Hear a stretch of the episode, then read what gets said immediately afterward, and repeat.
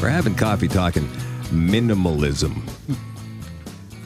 Got a buddy who's who's become like this over the past five years, and, and he's very slow to grasp the entire concept, but he has been purging as opposed to collecting for the past few years, and he's finally made a move from uh, here to Vancouver in the last month or so.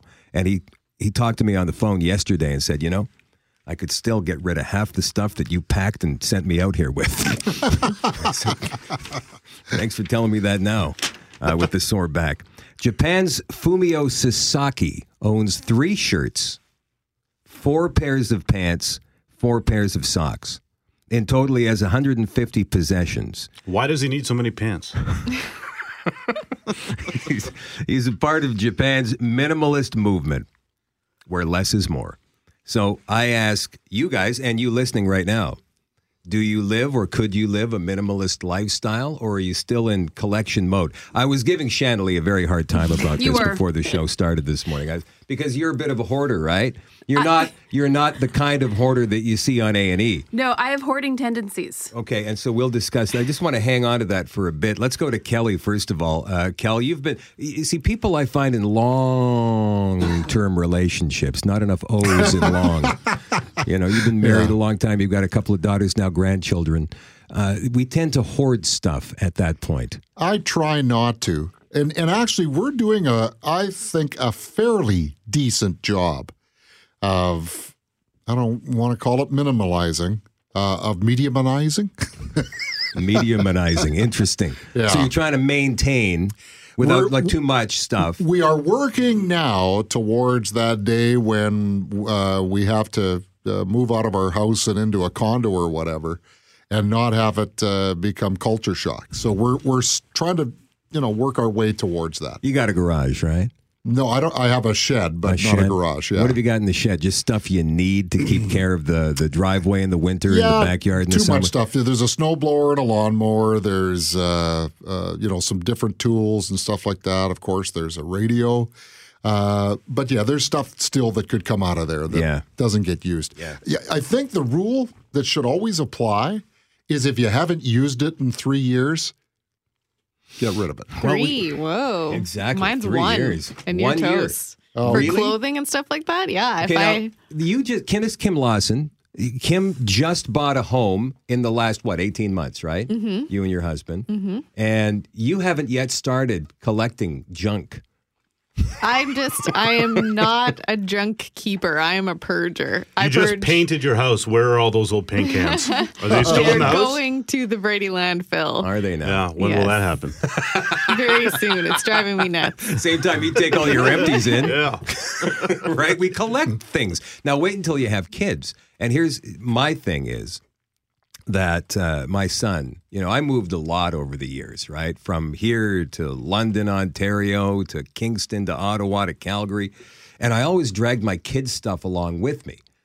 I just couldn't get rid of it, not for my sake, but for his sake. I wanted him to be able to have those things he had when he was a little kid, including this one thing. It was ridiculous. He found this this big five-foot-long stick in some ditch, in some field in London. And he hung on to this stick all summer long. And he said, Dad, I want to keep this stick. And so I've, up until the last year, I kept this stick for almost twenty years. I'm carrying this stupid stick around. That was a good-sized stick. It was nice and thick. And I'm carrying this stupid stick along with his comic book collection, some caricatures that were done of him in New York City and Calgary for years. And finally I said, look it. You're either going to have to take this or it's going to the dump. Which is it going to be? Because I'm not going to be dragging your stuff around as well as my stuff for the rest of my life, right? So finally, in the last year, I have started, you know, putting my foot down on this stuff. And I couldn't get rid of it for some kind of sentimental reason. I, I can't tell you exactly why. But it was his, not mine. What about you, J B? Uh, my parents had no trouble getting rid of my stuff, I'll tell you that. They had a garage sale. I had to go buy a bunch of my stuff back before they tried to sell it to the neighbors when they moved. What are we talking about here? Like trophies? Like or... comic books and hockey cards and stuff. Really? Yeah, well, it wasn't that bad. There were a few things. And they gave me plenty of warning. Like, if you want to keep any of your stuff, come here now. and claim it. Was that an insult to you? Was that like, I can't believe you're getting rid of my stuff? Uh, like, I, I yeah, I take things personally like that. They, they didn't mean for it to be an insult, but I can't help myself. That's just how I felt about it, but you know, it wasn't that bad. Mom and Dad turned your bedroom into a study or a music room. They never did that. Or something, right? They changed my sister's room before they changed mine because they like me better, so... I went for a drive over the week. This is how sentimental. I'm going to get to Chandelier here. A drive at my old neighborhood over the weekend. And I'm driving down the block that I grew up in, and I wonder, who's living in that house now? Who's living in this house? Who's there? Who's here? I wonder if these people are still there. And then I got to my own place, and I parked in front of it. I, I five minutes, maybe ten. Could have been an hour. Till the point where people are looking out the window going, is this guy going to kill me? And I just sat there and went, wow, like, I wonder how much they've changed this place. I wonder if the basement is still the same or if they finished it. I wonder if my room is still the same. And a guy, and you see movies where you go knocking on, hey, I, I used to live here. I grew up here. I wonder if you still got my baseball glove in the closet there kind of thing, right? You know, you've seen movies like that. And then I just kind of moved along. It's, it's a sentimental attachment. I mean, the house has been out of our family for over ten years now. But you still wonder, you know, wow, this is where I, how, how does it look today, I wonder. Getting back to Chandelier, who hoards things. Um, you go around... Maybe your baseball glove's there. It might be. She picked it up at a yard sale. In a box in the basement on Giveaway Weekend. So you go around on, on... You're one of these people that goes around on Giveaway Weekend. Well, uh, the thing is, I have to get one item. I have to find something from Giveaway Weekend, something for free. Who says? Me.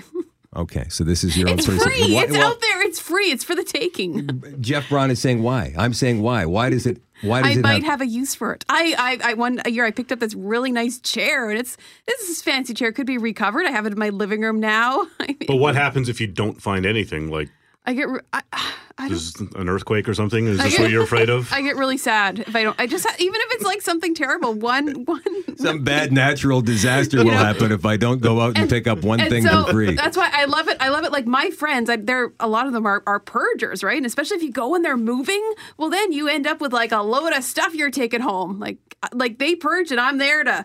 To let it all fall and collect it all and bring it home. So you're the junk collector of the gang. And they like you. Yeah, I love absolutely. These people. It's like, take it, oh, take, yeah. it Shannon, take it. Shannon, take it. I don't have to get it. rid of it. Oh, yeah. yeah. No, for me, it's I got to get rid of it. Like no. I, I'm at that point well, right now. I still have space for stuff right now. So, I mean, okay. I'm getting to the point where maybe I won't have space for more furniture soon, but...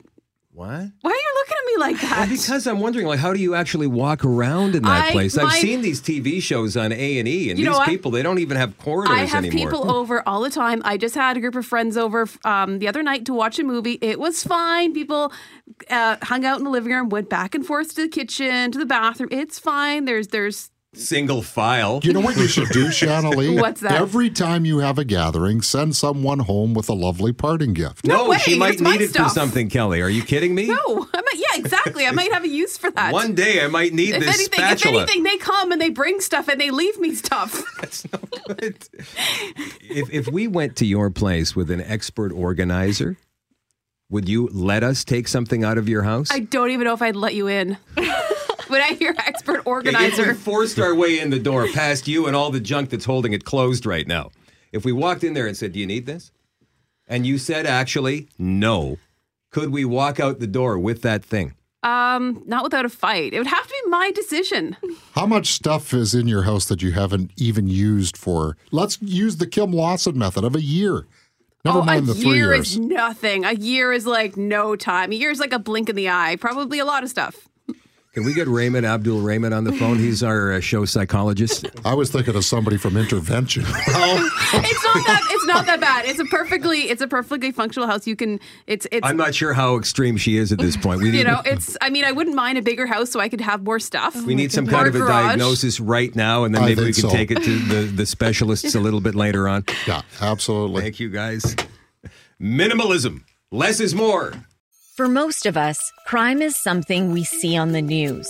We never think it could happen to us until it does. Loved ones are gone, and for the survivors, the scars will never heal. I'm Nancy Hicks, a senior crime reporter for Global News. And on this season of Crime Beat, I'll take you inside some of the most serious crime stories I've covered. Season six of Crime Beat is available now on Spotify, Apple Podcasts, Amazon Music, and all podcast platforms.